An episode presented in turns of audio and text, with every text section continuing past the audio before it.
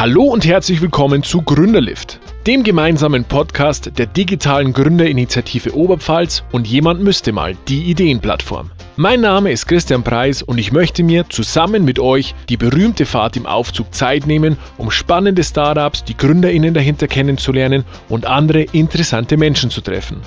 Da ich möglichst viel über meine Gäste erfahren möchte, werden wir uns etwas mehr Zeit nehmen als die berüchtigten 30, 60 oder 180 Sekunden. Dennoch möchte ich euch ein kurzes, prägnantes und klares Bild von meinen GesprächspartnerInnen verschaffen. In diesem Sinne, eingestiegen und ab nach oben! Herzlich willkommen zu einer neuen Folge Gründerlift. Heute bei mir im Aufzug Matthias Zofall. Ich freue mich sehr, dass du da bist. Sag uns kurz, was du machst, was du so treibst und dann starten wir in eine super Aufzugsfahrt. Grüß dich. Servus Christian, danke für die Einladung.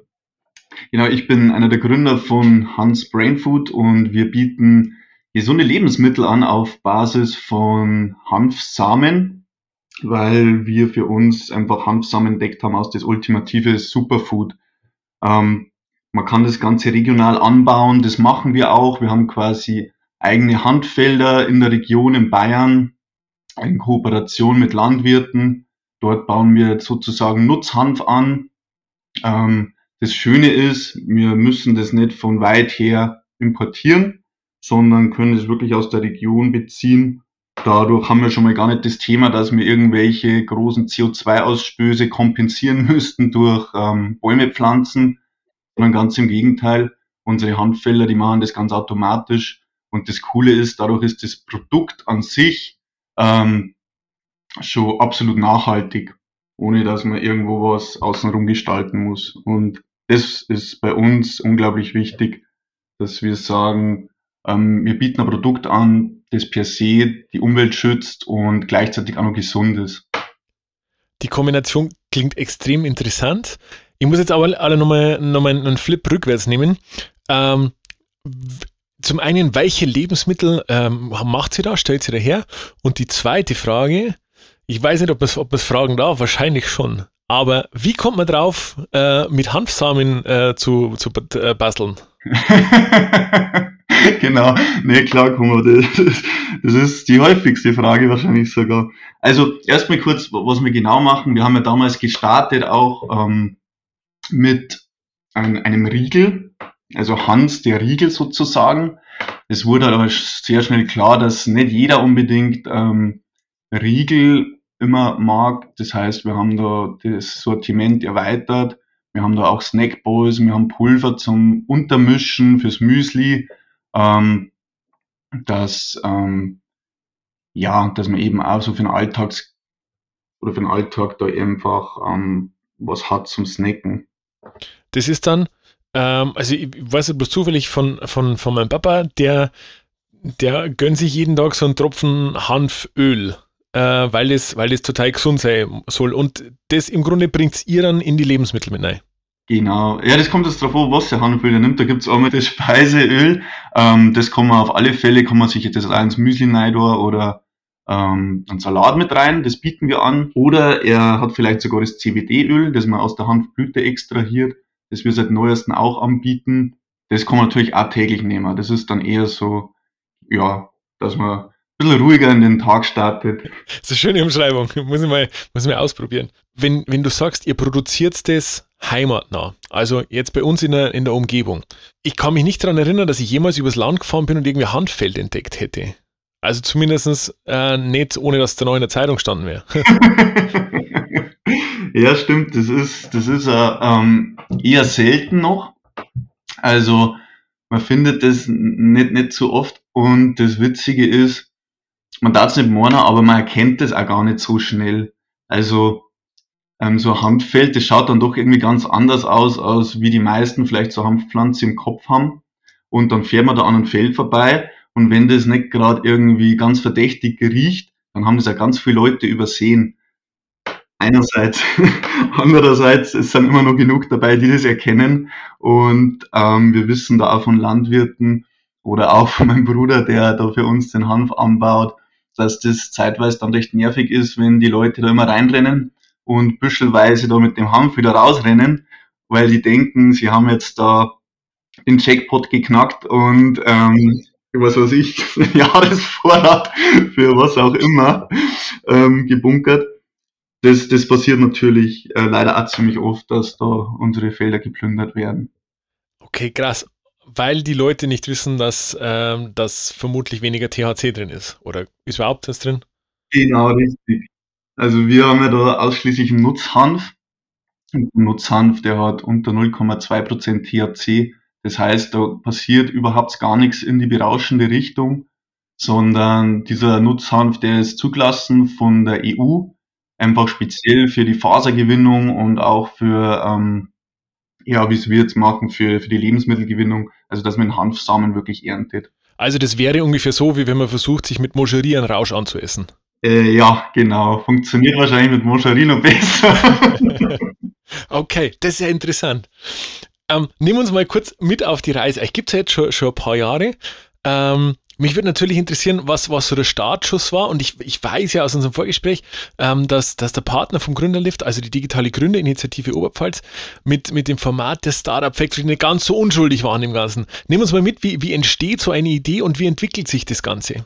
Konkret bin ich ja auf Hanfsamen gekommen aus Lebensmittel, kann man so sagen, da war damals eine Rückrufaktion im Radio da ist ein Hanfprotein oder Hanföl war das, ist das zurückgerufen worden, ähm, weil das anscheinend tatsächlich eine Verunreinigung gehabt hat mit THC. Und dann habe ich das im Radio gehört und da dachte mir, was, äh, wie bitte? Ähm, das müsste zu 2015 gewesen sein. Das gibt's doch gar nicht, ähm, dass sowas überhaupt, dass man sowas essen kann. In dem Moment habe ich mich da drüber informiert und ich war sowieso schon immer auf der Suche nach einem Snack, so für, für, den, für den Alltag einfach in der Arbeit, weil da doch immer viel los ist und dann schafft man es oft nicht Mittag zu essen oder Nachmittag kriegt man dann mal Hunger und so als begeisterter Sportler möchte man dann doch immer eigentlich satt sein. Und dann habe ich da den Hanfsamen entdeckt und dachte mir, wow, also solche Nährwerte, das gibt's ja gar nicht. Dass das niemand kennt, habe ich mir gedacht.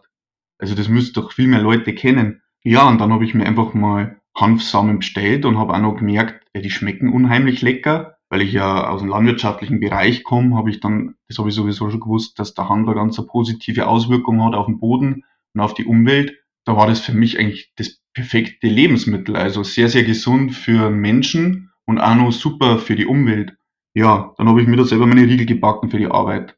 Ja, irgendwie so die Selbstständigkeit, das war schon immer mal der Traum oder der Wunsch oder vielleicht sogar ein Startup gründen. Und dann bin ich durch Zufall auf irgendwie draufgekommen, dass da die Startup Factory gibt von der DGO und habe mich da einfach mal angemeldet. Ja, dann bin ich da hin und habe mich gar nicht so recht pitchen trauen, weil es ja, boah, ein Handfriegel, gell, habe ich mir gedacht, was denken da die Leute eigentlich von Startups, das, da hört man halt immer, ja, das muss unbedingt digital sein. Und dann habe ich ja gefragt, hey, kann ich da überhaupt das pitchen, weil das ist ja auch noch eigentlich ein digitales ähm, Gründer-Event. Und dann haben sie gesagt, ja, doch, können wir natürlich auch machen muss nicht zwingend digital sein, dann machen wir eine Ausnahme. Und dann habe ich da ganz spontan meinen Handfriedel vorgestellt und ähm, ja, war natürlich auch nervös und ähm, dann haben die Leute auch noch gelacht, wie, wie ich das da vorgestellt habe. Ich habe mir gedacht, oh mein Gott, gell. Also die haben sich amüsiert über die Tatsache, dass du, dass du Hanf äh, verwerten möchtest. Ja, genau, genau. Also ich bin vorne gestanden, habe da meinen Elevator Pitch gemacht und dann haben halt die Leute gelacht, eher so das, das was ähm, eher nicht passieren sollte. Also ich habe da nicht gewusst, in welche Richtung das Lachen geht, ob, das, ähm, ob sie es einfach nur witzig finden oder auf mich auslachen. Genau, ich habe dann eben gepitcht und das Coole war, ähm, danach werden immer die Gruppen gebildet und ähm, dann für meine Idee haben sich die meisten Leute begeistert. Also wir waren dann sieben Leute für die Handfriegel-Idee. Das war dann natürlich auch wieder cool. Das heißt, ihr habt dann das ganze Wochenende über ähm, das, das Produkt weiterentwickelt oder wie ist es? Weil du hast ja, du hast ja selber gebacken. Im Grunde hast du dann so eine Tüte voll Handfriegel dabei gehabt und hast gesagt, Leute, das ist die Idee. Oder, oder, oder habt ihr dann äh, gebacken an dem Wochenende oder was, was, was, was habt ihr da gemacht? Ähm, ja, das war so. Ich habe da die Riegel nicht dabei gehabt, weil ich ja, äh, ich wollte ja erstmal nur da mitmachen bei irgendeiner anderen Idee vielleicht. Und das war sehr, sehr spontan, dass ich die Idee überhaupt vorgestellt habe. Aber am nächsten Tag, also es geht ja dann sofort los an dem Freitagabend und wir haben uns dann halt überlegt, ja, das ganze Konzept, ähm, wie kann man das aufbauen. Also da ging es sehr viel um, um die Marketingstrategie, auch um, um den Namen. ja, einfach die Argumentation dahinter. Dann wollten die natürlich äh, alle wissen, wie schmeckt denn der eigentlich? Und ich weiß noch, wir waren am Freitag, ich glaube, wir waren bis Mitternacht, waren wir da dort gehockt, weil wir alle so Feuer und Flamme waren. Und das macht ja total Spaß, wenn du da mit anderen Leuten zusammenkommst und die sind genauso begeistert und jeder will dann, hat so Ideen und man tauscht sich aus. Also es ist ein richtig cooles Gefühl. Und dann bin ich da irgendwann Mitternacht reingekommen und habe dann noch zum Backen angefangen. Und dann habe ich mir gedacht, oh Mann, ey, hoffentlich schmeckt der denen auch, weil jetzt habe ich so viel versprochen. und da und habe dann noch gebacken und am nächsten Tag in der Früh am Samstag da gar nicht, gar nicht schlafen können, habe mich so gefreut, weil es wieder losgeht. Ähm, bin ich da hingekommen, habe natürlich erstmal die Riegel so verköstigt und jeder war begeistert. Und der Grundriegel, das waren ja, der war äh, relativ einfach, einfach zwei Zutaten. Und auf jeden Fall ging es dann um das Wochenende hauptsächlich darum, wie kann man sowas vermarkten, wo kann man sowas vermarkten, ähm, wie kann man das Marketing drumherum aufbauen. Und ähm, klar, man ist relativ schnell darauf gekommen, dass man mehrere Sorten braucht. Allerdings ist dann so die klassische Produktentwicklung, das ist dann danach nochmal abgelaufen. Also an dem Wochenende ging es tatsächlich darum, ähm, wem bietet man das an, wie bietet man das an. Wow. Wie, wie lange ist es her, dass ihr äh, euch da quasi bei, das, bei der Startup Factory ähm, zum ersten Mal getroffen habt? Die Startup Factory war 2000, 2016, das ist schon unglaublich lang her. Mhm. Okay, also es wären jetzt fünf Jahre quasi. Mhm. Die, die, steht ja wieder vor der Tür, das jährt sich dann zum fünften Mal quasi. Erzähl uns kurz, was ist in der Zwischenzeit passiert? Wo, wo steht es aktuell? Ich finde das super interessant. Baut ihr noch immer fleißig Handfelder bei uns in der Region an? ja, wir bauen noch Hanf an, das schon mal vorweg, weil das ist natürlich immer das Wichtigste. Ohne Hanffeld gibt es keinen Riegel. Ähm, und ne, was ist passiert? Wir haben dann, klar, das, danach geht es erstmal weiter, dann muss man schauen, wer macht jetzt eigentlich wirklich weiter an dem Projekt, ähm, mit wem macht es Sinn, mit wem macht es keinen Sinn. Dann haben wir erstmal Hersteller gesucht, das war eine riesige Herausforderung, ähm, weil es ja in dem Bereich immer so hohe Produktionsmengen gibt. Der nächste wichtige Step war dann eigentlich der, ein Crowdfunding, das war 2018. Und zwar ähm, ist es wichtig gewesen, weil man da zum einen einen, einen Proof of Concept hat. Also man bietet dort sein Produkt erst zum ersten Mal gegen Geld an. Und ähm, man muss da, man ist da gezwungen, auch wahnsinnig viel Marketing zu machen. Und letztendlich haben wir da Geld eingesammelt, um die erste Produktion zu finanzieren. Man muss sich jetzt vorstellen, es war fast zwei Jahre später, also ist schon einiges an Zeit vergangen und wir haben nicht rumgetrödelt, wir haben da wirklich viel gemacht. Also was halt geht neben Job und neben Studium, haben wir da jede freie Minute investiert. Und da hat es eigentlich so eineinhalb Jahre gedauert von der Idee bis dann wirklich mal hm, regalreif sozusagen ein Produkt fertig ist. Und ähm, mit dem Crowdfunding, das war total cool, weil da ist dann unter anderem Rewe auf uns aufmerksam geworden. Das war dann auch wieder ein Wettbewerb, wo wir den, wir haben den zweiten Platz gemacht bei dem Crowdfunding. Und ähm, danach ging es dann eigentlich richtig rund. Also muss ich kurz fragen, Rewe ist, ist über eure Crowdfunding-Kampagne auf euch aufmerksam worden und hat gesagt, Leute, wir hätten da was, äh, wollt ihr da nicht mitmachen, oder wie? Ja, genau. Also wir haben quasi das Crowdfunding gemacht und die Innovation Managerin von Rewe hat das da irgendwie zufällig gesehen und hat die Idee also cool gefunden, dass sie uns angeschrieben hat und hat gemeint, hey, ähm, ich bin von Rewe, ich finde das total cool, was ihr macht. Sobald das Produkt verfügbar ist, äh, meldet euch bitte. Wir wollen das listen. Das ist der Hammer. Also so viel zum Thema Proof of Concept. ja, ja, genau, genau. Voll, das war der Hammer. Und das war dann auch der ausschlaggebende Punkt, dass ich gesagt habe, ja gut, jetzt kündige ich meinen Job jetzt wird wirklich 100% da in Hans gesteckt, ähm, dann lohnt sich das auch, aber natürlich immer nur ein Risiko. Vor allem jetzt im Nachhinein betrachtet, weiß ich, wie groß das Risiko war, weil sich auch ein Rewe mal ganz schnell umentscheiden kann. aber wir sind da aufs Ganze gegangen. Und seid mittlerweile, mittlerweile in den Läden gelistet? Ähm, wo, wo, kriegt man euch? Ähm, momentan kriegt man uns recht zuverlässig, vor allem im Dance Biomarkt ähm, und auch in vielen anderen ähm, Biomärkten. In Regensburg gibt es uns eigentlich ähm, in, in, in jedem Biomarkt, aber bei Dens ist es quasi national sozusagen. Und ähm, auch vereinzelt noch in Reves, aber das haben wir damals nicht gewusst. Wir haben gedacht, war cool, wenn ein Rewe listet, dann ist das so eine große Nummer, weil es in ganz Deutschland in jeder Rewe-Filiale ist halt gar nicht so. Ist überhaupt nicht so. Ähm, das ist viel, viel komplizierter. Also man ist am Anfang vielleicht bei 50 Läden drin und ähm, waren wir zwischenzeitlich in, in, in 300 waren wir drin. Dann geht es mal wieder zurück, weil es bloß immer Aktionen sind und es sind hin und her. Ähm, das ist ein ganz, ganz harter Markt. Das kann ich, das kann ich schon mal verraten. Das glaube ich. Sag uns, was ist, was ist für dich der aufregendste oder spannendste Moment bisher gewesen? Ist es der Augenblick, wo du, wo du tatsächlich den Riegel zum ersten Mal vorstellst, wo du dann, äh, wo du in die Crowdfunding-Kampagne startest, wenn sich Rewe meldet, wenn es ja tatsächlich im Regal liegt? Das sind so viele, so viele Punkte, wo man denkt, boah, das muss doch unfassbar spannend sein. Gibt es da irgendwie so ein Highlight, das man rausfiltern kann? Also ja, es gibt, es gibt wirklich so viele Highlights, aber ich glaube, das, das, das Wegentscheidende war wirklich ähm, im, im, die, die, die, diese E-Mail von Rewe damals und das war im Zusammenhang mit dem Crowdfunding, da waren wir total aus dem Häuschen. Also das war, das war natürlich schon eine heftige Nachricht. Aber es war auch zum Beispiel total geil, wie wir zum, unsere allererste Palette geliefert gekriegt haben und dann hast du noch über zwei Jahre Arbeit hast du endlich mal das Produkt vor dir. Da kriegst du eine Palette geliefert und packst da so einen Karton auf und dann hast du diesen Riegel mit dem Design, das du ja davor bloß immer so virtuell gesehen hast. Das war schon ein echter Highlight. Also das war richtig geil. Das kann man mir sehr gut vorstellen. Ich fand es jetzt gerade ganz interessant, weil du gesagt hast, die, die, die Crowd, also Crowdfunding in dem, in dem äh, Moment, war ein total sinnvolles Tool aus mehreren Aspekten. Also zum einen haben wir jetzt gerade gehört, für, für Marketing auch die Reichweite bis hin zu Rewe, das finde ich persönlich total überraschend. Äh, Würde man nicht damit rechnen, dass jetzt da, dass jetzt aber jemand von Rewe sich das anschaut und sagt, oh, das, das fände ich aber gut und quasi aus der Crowd-Kampagne, Crowdfunding-Kampagne rauskauft, mehr oder weniger. Wie ist denn eure Beziehung zur Crowd generell? War das dann hinterher, dass du wirklich sagst, das ist ein cooler Push, würde ich wieder machen? Oder, ähm, oder, oder gibt es also Erkenntnisse, die man teilen kann? Ja, also der Marketing-Effekt ist mit das Wichtigste dabei. Ähm, wenn man den Aufwand und alles zusammenrechnet, ich glaube, dann geht es hübsch auf Nullen aus, aber klar, mal rein für die Produktion, das ist natürlich sehr wertvoll, weil man so, du kannst produzieren und du weißt, ein Teil davon ist schon verkauft. Das ist schon mal extrem wertvoll. Von dem her, da ist es auf jeden Fall wieder so okay. Und ja, aber einfach die Reichweite und der Effekt, das war mit Abstand das Wichtigste bei dem Ganzen. Okay, das heißt, für zukünftige Unternehmensentwicklungen ähm, ist es gar nicht abwegig, dass ihr nochmal in Richtung Crowd geht. Ja, genau, das ähm, haben wir sogar vor. Und zwar diesmal aber der große Bruder davon.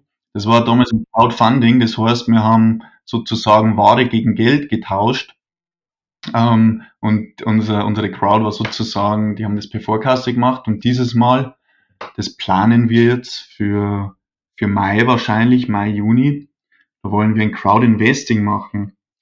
Das heißt, da bekommen wir Geld, dieses Geld wird verzinst und ähm, der, die Crowd oder die, die Investoren, die Privatinvestoren, die da investieren, bekommen virtuelle Anteile. Und wenn das Unternehmen mehr wert wird und vielleicht dann sogar irgendwann ein Exit gemacht wird, innerhalb einem bestimmten Zeitraum, dann partizipieren da quasi die Privatinvestoren und da wird halt das Geld, was die da investiert haben, verfünf- oder versechsfacht sogar. Und ja, das wird absolut spannend und ich bin mir sicher, dass das eine gute Sache wird, weil es natürlich auch automatisch wieder den Effekt hat, dass man Reichweite, also einen leichten Marketing-Effekt, wobei das mal wirklich der Fokus auf dem Geld liegt, um das Geld für reines Wachstum zu verwenden. Okay, das wäre jetzt gerade meine Frage gewesen. Es geht also nicht darum, äh, wieder die nächste Palette oder die nächsten Paletten ähm, äh, Riegel herstellen zu lassen, sondern es geht tatsächlich jetzt um, um Wachstumskapital. Finde ich übrigens lustig. Also einmal Crowd, immer Crowd. Ja, ja, genau, voll. Ja, absolut. wie, wie, du hast gerade vorher gesagt, wenn man das Verhältnis rechnet zwischen Aufwand und dem, was dann rausschaut bei, bei einer Crowdfunding-Kampagne, ähm, ist, es, ist es so aufwendig, das Ganze aufzusetzen und zu betreiben? Also damals, wir haben ein halbes Jahr Vorbereitungsphase gehabt und ich habe da wirklich äh, jede freie Minute investiert, zusammen natürlich mit, mit meinen Mitgründern Jakob und der Isabella, die da genauso jede freie Minute investiert haben, wer halt konnte. Und da waren wir zu dritt wirklich dran. Und ich weiß nicht, wie viel Zeit das genau war, aber es war extrem aufwendiger, viel aufwendiger, als wir anfangs gedacht haben. Du musst ein cooles Video drehen, du musst, ähm, ja, ich weiß schon gar nicht mehr, was da alles machen braucht. Also das sind wie immer, wenn du ein Projekt anfängst, ähm, tauchen da auf einmal ganz viele Faktoren auf, die du davor nicht berücksichtigst. Und ähm, von dem her weiß ich nur, dass das wirklich ein großer Aufwand war. Und ähm, so gesehen hätte man da nicht damit gerechnet, aber es war auch verdammt viel wert. Also alles, was man sich da erarbeitet, haben wir danach immer noch. Wir spielen ja teilweise heute noch das, das, das Video vom Crowdfunding damals aus, weil es einfach so gut ankommt bei den Leuten dass man sagt, ja, das können wir jetzt heute sogar noch nach fast fünf Jahren hernehmen als Werbevideo und das funktioniert. Wie, wie ist es jetzt mit dem Crowd-Investment? Ist das vom, vom Aufwand her anders nach, nach deiner jetzigen Abschätzung? Äh, mehr Aufwand, weniger Aufwand anders? Es wird ganz anders sein. Ähm, es wird insgesamt bis zu, es wird der gleiche Aufwand sein oder eigentlich sogar mehr, aber wir sind jetzt, wir können ja jetzt schon auch viel mehr. Das heißt, damals da waren wir noch kein Unternehmen sozusagen wir haben noch ganz wenig Ahnung gehabt und jetzt wissen wir, wie dreht man so ein Video. Dann ist das Ganze mal äh, mit einer Woche Planung und dann zwei Drehtagen abgeschlossen. Damals waren es halt irgendwie, war das viel mehr Zeit. Und die ganzen Zahlen, so ein Finanzplan, der steht ja schon. Das heißt, das braucht jetzt bloß noch anpassen für die Bedürfnisse und dann ist das relativ schnell durch, hoffen wir jetzt zumindest. Wahrscheinlich wird es wieder so hinausgehen, dass am Ende viel mehr Aufwand ist, als wir jetzt denken. Aber ähm, die von der Plattform von RunCrowd, die haben ja auch gesagt, ähm, ja, in der Regel muss man da vier bis sechs Wochen investieren und dann passt es, wenn da nicht irgendwie was komplett Unerwartetes daherkommt. Und da darf ich mich jetzt einmal drauf verlassen. Und wenn ich den Zeitraum so her, dann ist das ein viel geringerer Zeitraum, als jetzt damals beim Crowdfunding war. Okay, bin gespannt, wo die Reise hingeht äh, und freue mich jetzt schon auf eure, auf eure Crowd-Investment-Kampagne. Mit Blick auf die Uhr neigt sich unsere Liftfahrt allmählich dem Ende entgegen. Matthias, ich habe noch eine Frage, die ich äh, auch dir unbedingt stellen möchte. Und zwar, gibt es denn so ein Learning aus deiner unternehmerischen Vergangenheit, wo du sagst, Mensch, das hätte man mir jetzt mal ganz am Anfang zur Gründung sagen sollen, die Erkenntnis wäre wichtig gewesen, hätte man viel sparen können oder hätte ich viel lernen können. Gibt es irgendwas? Es gibt so viele Learnings. Das ist ja das Geile am Gründen. Was man da alles lernt, das ist der Hammer. Ähm, ja, was ich mir denke, wenn man die Möglichkeit hat, Geld zu bekommen, man muss das Geld immer nehmen, egal von wem es kommt und wann es kommt. Es kommt der Zeitpunkt, da brauchst du das Geld, auch wenn es das du vielleicht in dem Moment, wo du das die Möglichkeit hast, gar nicht denkst. Das ist ein, interessanter Tipp, finde ich cool. Ja, das ist wirklich ein interessanter Tipp. Also jetzt zum Beispiel, wenn die Bank anbietet, hey, nimm doch das Geld bitte, jetzt überspitzt gesagt, dann nimm es, auch wenn du in dem Zeitpunkt vielleicht noch gar nicht so recht weißt, ja, wo soll ich überhaupt damit machen und oh, da habe ich ja Zinsen, aber es wird der Zeitpunkt kommen, ähm, da brauchst du das Geld ganz sicher. Jetzt bin ich dankbar, dass du gesagt hast, ähm, dass du die Zinsen angesprochen hast, weil bis zu dem Moment habe ich gedacht, die müssen wahrscheinlich ein paar, ein paar mehr äh, Handfriegel schon vorher gegessen haben, wenn er die Bank das Geld nachschmeißt. Aber dann schließt sich der Kreis ja wieder. hey, ein cooler Tipp, noch nie gehört tatsächlich. Ähm, mega Learning nimm das Geld mit, wenn dir jemand eins geben will, weil du brauchst es irgendwann. Matthias, vielen Dank für deine Zeit, für, deine, für die Eindrücke, die du jetzt mit uns geteilt hast, für das Erzählen über euren Werdegang von Hans Brainfood. Freue mich sehr. Äh, bin gespannt, was entsteht und werde mir natürlich die Crowd-Kampagne anschauen. Wünsche dir alles Gute, lass dir gut gehen. Vierte. Danke, Christian. Habe mich auch sehr gefreut. Bis zum nächsten Mal. Und das war's auch schon wieder. Wenn ihr Anregungen und Tipps habt oder ein Startup empfehlen möchtet, das unbedingt bei uns dabei sein muss, dann schickt einfach eine Mail an hallo@gründerlift.de. Gründerlift natürlich mit UE. Bei Fragen rund um eure eigene Gründung steht euch die digitale Gründerinitiative Oberpfalz natürlich jederzeit gerne zur Verfügung. Vielen Dank fürs Zuhören und euch allen eine gute Zeit.